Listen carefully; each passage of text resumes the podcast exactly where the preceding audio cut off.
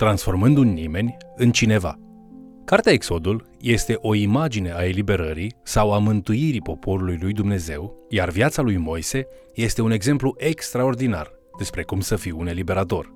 Dumnezeu l-a învățat pe Moise umilința din dorința de a-l folosi ca eliberator al poporului său.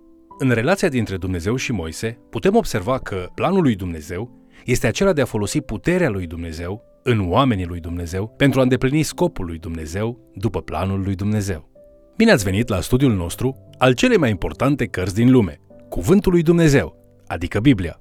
Astăzi vom învăța despre Moise și despre felul în care Dumnezeu l-a folosit pentru a-și elibera poporul din sclavie. Moise ne învață umilința și ascultarea, care ne sunt necesare pentru a fi slujitorii Domnului. Haideți să urmărim împreună acest mesaj intitulat Transformând un nimeni în cineva. Astăzi vom prezenta Cartea Exod și vom stabili parametrii pentru înțelegerea componentelor sale esențiale. Secole au trecut între sfârșitul cărții Geneza și începutul cărții Exod. Familia lui Iacov a ajuns să fie o mare mulțime. De fapt, ei s-au înmulțit așa de mult încât au devenit o amenințare pentru noua dinastie a faraonilor, care nu arătau nicio prețuire față de Iosif și familia lui și față de tot ce făcuse Iosif pentru Egipt. Acest faraon decide să asuprească pe copiii lui Iacov, Israel, impunându-le munca forțată. Sunt prezentați atât oamenii, cât și problematica acestei cărți, Exodul, arătând că Israel este înrobit. Timpul a venit ca Israel să părăsească ținutul Gosen din Egipt, locul unde ei au devenit mai puternici și mai pregătiți să fie o națiune. Întocmai ca și cei nou născuți, ei trebuie să iasă în urma unor munci grele, în urma suferinței. Dumnezeu adesea folosește suferința ca să îi facă pe sfinții săi să se simtă inconfortabili acolo unde sunt, astfel încât ei să fie obligați să pășească în planul său măreț. Chiar și biserica primară, după un timp de stabilizare a noii mișcări, sub un nou set de lideri, se lansează în împlinirea misiunii globale doar atunci când moartea lui Ștefan și forțele persecuției dezlănțuite îi forțează să se împrăștie, ducând Evanghelia cu ei. Acum, cuvântul Exod înseamnă ieșire. Cartea Exod este ieșirea din sclavie, ieșirea din Egipt. Această sclavie este, în primul rând, o sclavie istorică literală și eliberarea sclavilor presupune multe lucruri mărețe ale lui Dumnezeu. Pe lângă faptul că este istorică, această sclavie este de asemenea alegorică. Toți oamenii sunt robi ai păcatului. Păcătosul nu este liber pentru că el este liber să păcătuiască. Păcătosul este liber doar atunci când el este liber să nu păcătuiască. Aceia care sunt conduși de impulsuri egoiste sunt robi. Ei au nevoie de o soluție, cum și Israel a avut nevoie de o soluție.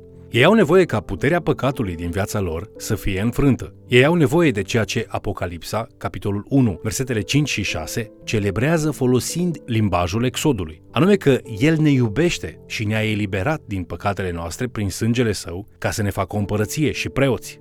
Într-adevăr, eliberarea din sclavia păcatului este un mesaj devoțional puternic în cartea Exodul. Acum, să ne îndreptăm atenția asupra celui de-al treilea element vital pentru înțelegerea cărții Exod. Avem poporul, Israel.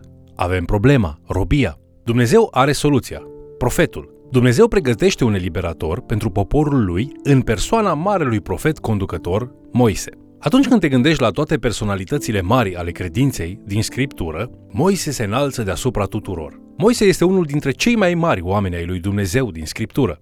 Avram a fost tatăl poporului lui Dumnezeu. Iacov i-a numit și Iosif i-a salvat de la o dispariție prematură. Cu toate acestea, Moise eliberează mulțimile din robia cruntă și le modelează prin puterea lui Dumnezeu ca să ajungă o națiune pregătită să ducă la împlinire chemarea lor în această lume, să fie o națiune de preoți. Într-adevăr, Moise le dă legea și guvernarea, așa cum au fost ele rânduite în mod divin. Moise le dă cuvântul lui Dumnezeu, cunoscut azi ca Pentateuhul. Moise le oferă cortul întâlnirii și un sistem de închinare care îi construiește în limbajul ritualului salvării, cum un popor păcătos poate veni să locuiască în siguranță, în prezența Creatorului Celui Sfânt.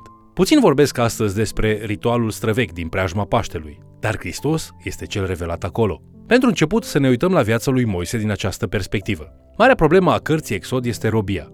Soluția este eliberarea. Dar cum se va face ea? Nu este ușor să scoți mulțimi de sub mâna apăsătoare a unei puteri mari ca și Egiptul. Ei au nevoie de un plan și de cineva care să facă acest plan. Au nevoie de un eliberator. Dumnezeu îl cheamă pe Moise să fie acel eliberator.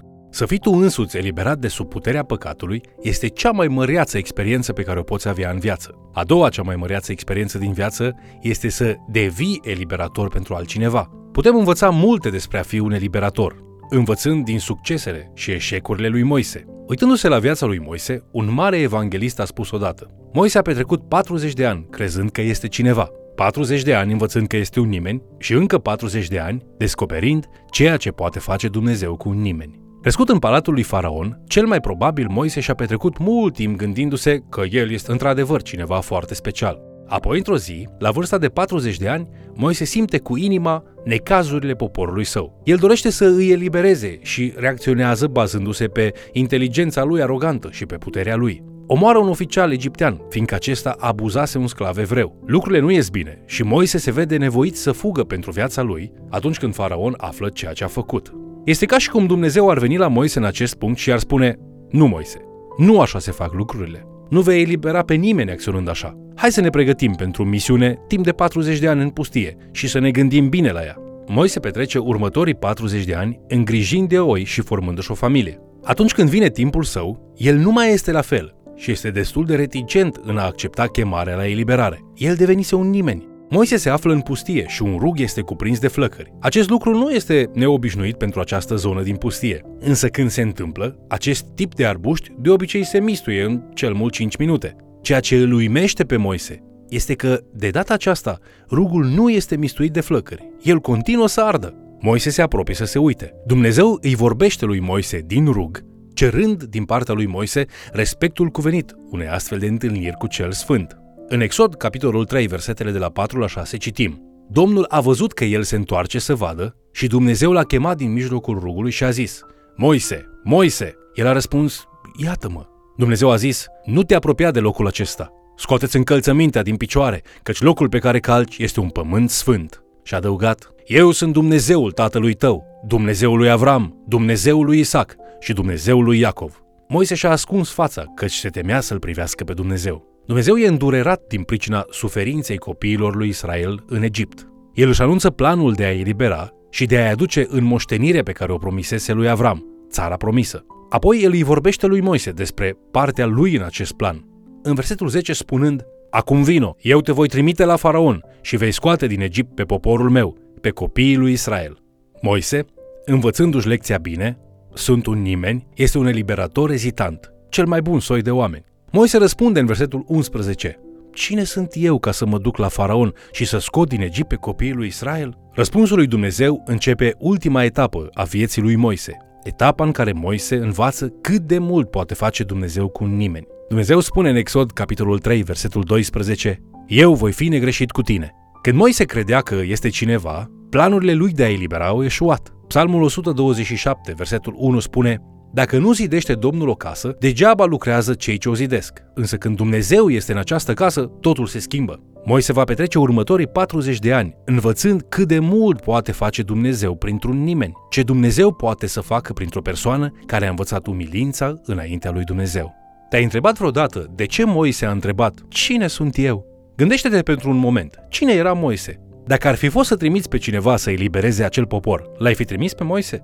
Dumnezeu îl pregătise pe Moise pentru această misiune dintr-un punct de vedere tehnic. El fusese cufundat în cultura curții regale și probabil că a primit cea mai bună educație pe care o putea oferi Egiptul. El cunoștea istorie, cum să scrie și diverse limbi. Probabil că studiase legea egipteană, înțelepciunea și guvernarea și a învățat despre stilurile de conducere ale celor din jurul lui. Probabil că fusese antrenat pentru război, atât în strategie cât și în luptă.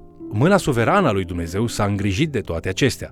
Dar oare Poate el invoca urgii? Poate el porunci șerpilor? Poate el despărți marea? Poate el înfrânge armate cu o trupă de sclavi dezorganizați? Poate el să poruncească stâncii să dea apă? Pe lângă toate acestea, el era un criminal și era detestat de faraon din pricina dinamicii sociale a crimei. Moise era de asemenea un evreu. Citești în cartea Geneza că egiptenii nu aveau nimic în comun cu evreii. Discriminarea și prejudecata sunt vechi cât lumea. Egiptenii nici măcar nu vroiau să mănânce cu evrei.